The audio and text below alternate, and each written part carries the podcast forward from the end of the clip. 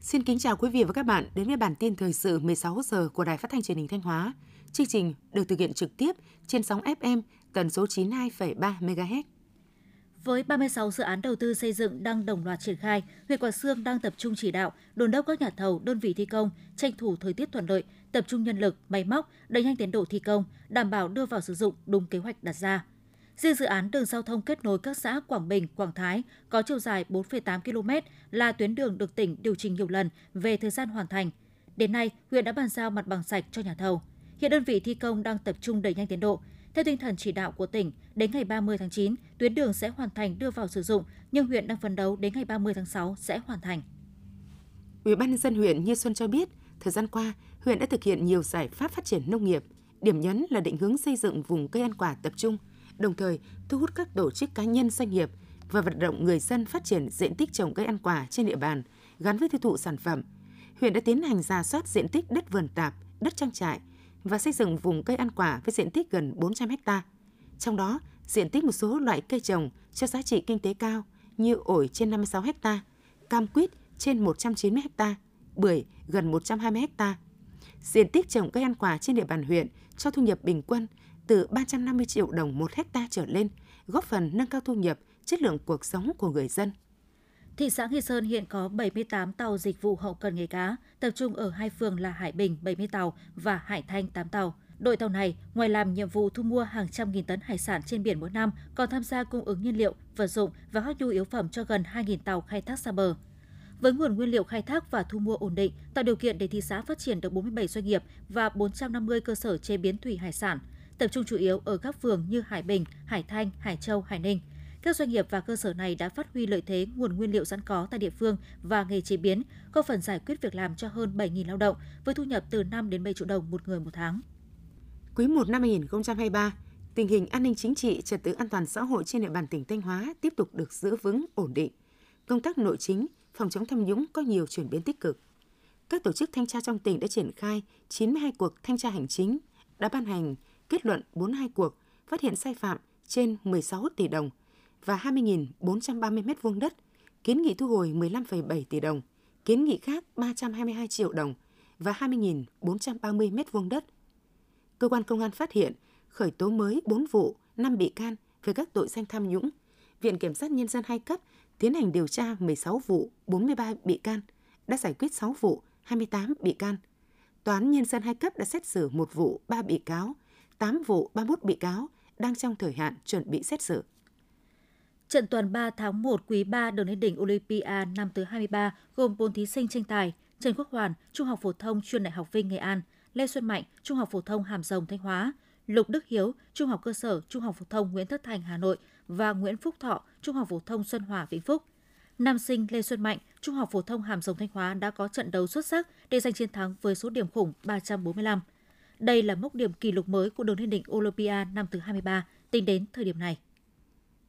Tiếp theo là phần tin trong nước. Sáng 25 tháng 4, tại trụ sở chính phủ, Thủ tướng Chính phủ Phạm Minh Chính chủ trì họp thường trực chính phủ với các bộ ngành với các giải pháp giảm lãi suất cho vay, tình hình hoạt động thị trường trái phiếu doanh nghiệp và các giải pháp trong thời gian tới.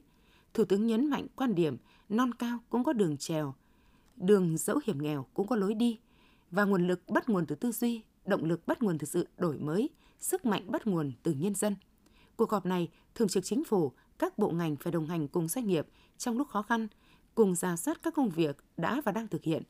đồng thời tiếp tục phát hiện những vướng mắc cần tháo gỡ, thống nhất quan điểm, phương pháp để đưa ra các giải pháp phù hợp.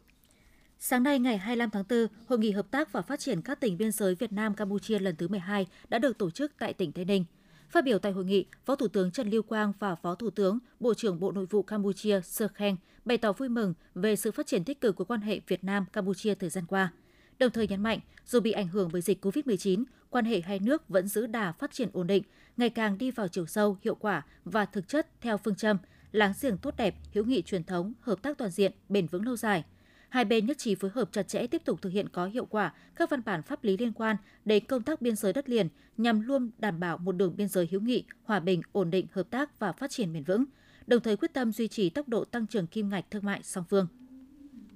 Trong đầu tháng 4 năm 2023, đã có 77 quốc gia và vùng lãnh thổ đầu tư vào Việt Nam, trong đó Singapore dẫn đầu với tổng vốn đầu tư gần 2,2 tỷ đô la Mỹ. Bộ Kế hoạch và Đầu tư cho biết, đến ngày 20 tháng 4 năm 2023, tổng vốn đầu tư trực tiếp nước ngoài FDI đăng ký cấp mới điều chỉnh và góp vốn mua cổ phần, mua phần vốn góp của nhà đầu tư nước ngoài đạt gần 8,88 tỷ đô la Mỹ, bằng 82,1% so với cùng kỳ năm 2022. Theo báo cáo chỉ số thương mại điện tử Việt Nam EPI năm 2023 vừa được Hiệp hội Thương mại điện tử Việt Nam Vcom công bố, thương mại điện tử Việt Nam duy trì tốc độ tăng trưởng trên 25% và đạt quy mô trên 20 tỷ đô la Mỹ. Theo Vcom, hoạt động kinh doanh trên các sàn thương mại điện tử và mạng xã hội là những nét nổi bật của ngành thương mại điện tử Việt Nam năm 2022 và quý 1 năm 2023. Kết quả khảo sát cho thấy có tới 65% doanh nghiệp đã triển khai hoạt động kinh doanh trên các mạng xã hội. Ngoài ra, số lượng lao động trong doanh nghiệp thường xuyên sử dụng các công cụ như Zalo, Viber hay Facebook Messenger cũng liên tục tăng qua từng năm. Ngày 25 tháng 4, ông Uông Việt Dũng, tránh văn phòng Bộ Giao thông Vận tải cho biết, tạm thời các đoạn cao tốc Bắc Nam sắp đưa vào khai thác sẽ chưa thu phí phương tiện lưu thông. Theo ông Dũng, các đoạn cao tốc trên được đầu tư xây dựng bằng nguồn vốn ngân sách nhà nước để đảm bảo kinh phí đầu tư xây dựng cho các công trình giao thông trọng điểm sau này, nhà nước sẽ thu phí các đoạn cao tốc trên. Tuy nhiên, hiện nay Quốc hội mới chỉ cho chủ trương để chính phủ xây dựng phương án thu phí.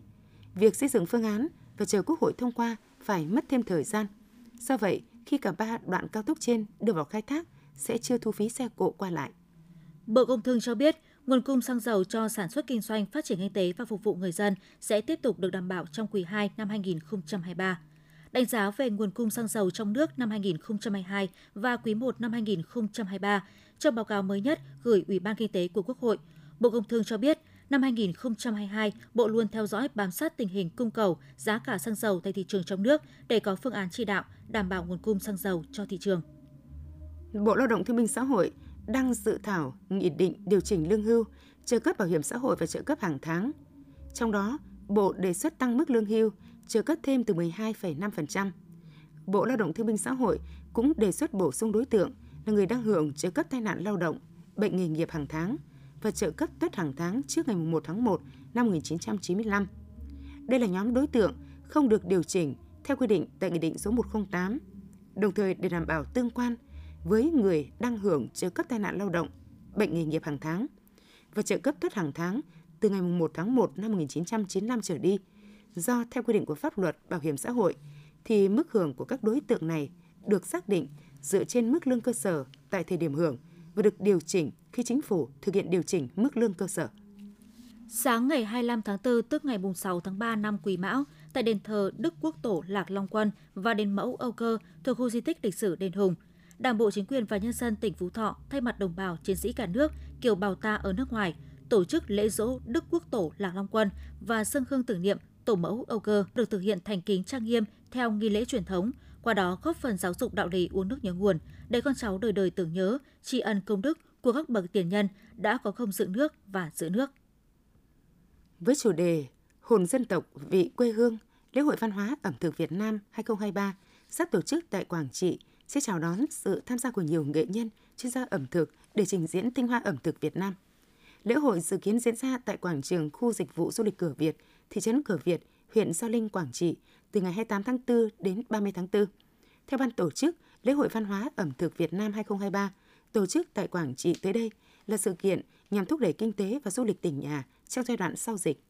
Đồng thời qua đó còn là dịp quảng bá nét đẹp những tinh hoa văn hóa ẩm thực Việt. Cục Đăng kiểm Việt Nam vừa tổ chức kiểm tra, đánh giá cấp giấy chứng nhận đăng kiểm viên xe cơ giới bậc thường và bậc cao cho 14 học viên đến từ các tỉnh phía Bắc. Được biết, từ đầu năm 2023 đến nay, Cục Đăng kiểm Việt Nam đã tổ chức nhiều kỳ kiểm tra, tuyển bổ sung khoảng 100 đăng kiểm viên các cấp. Tuy nhiên, nhu cầu thực tế của các trung tâm đăng kiểm toàn quốc vẫn còn thiếu khoảng 500 nhân lực đăng kiểm viên – để bổ sung số lượng đăng kiểm viên này, từ nay đến cuối năm 2023, Cục Đăng kiểm Việt Nam sẽ tổ chức định kỳ mỗi tháng 2 đợt đánh giá ở Hà Nội và thành phố Hồ Chí Minh. Bộ Giao thông Vận tải vừa có công văn gửi các cơ quan đơn vị và các tổ chức cá nhân có liên quan trong toàn ngành giao thông vận tải về việc tăng cường các giải pháp phục vụ tốt nhu cầu đi lại của nhân dân, bảo đảm trật tự an toàn giao thông trong dịp nghỉ lễ Dỗ Tổ Hùng Vương và 30 tháng 4 mùng 1 tháng 5 kéo dài 5 ngày – Bộ Giao thông Vận tải yêu cầu Cục Đường bộ Việt Nam hướng dẫn, đôn đốc các sở giao thông vận tải địa phương, chỉ đạo các đơn vị kinh doanh vận tải, bến xe thực hiện công khai minh bạch và đúng quy định về giá cước vận tải, các loại giá phí dịch vụ tại bến xe, có phương án tổ chức vận tải phù hợp, chở đúng tải trọng cho phép, đúng số người theo quy định, bảo đảm năng lực chất lượng dịch vụ vận tải. Quý vị và các bạn vừa theo dõi bản tin 16 giờ của Đài Phát thanh và Truyền hình Thanh Hóa. Mời quý vị tiếp tục đón nghe bản tin thời sự 17 giờ để cập nhật những tin tức thời sự trong tỉnh.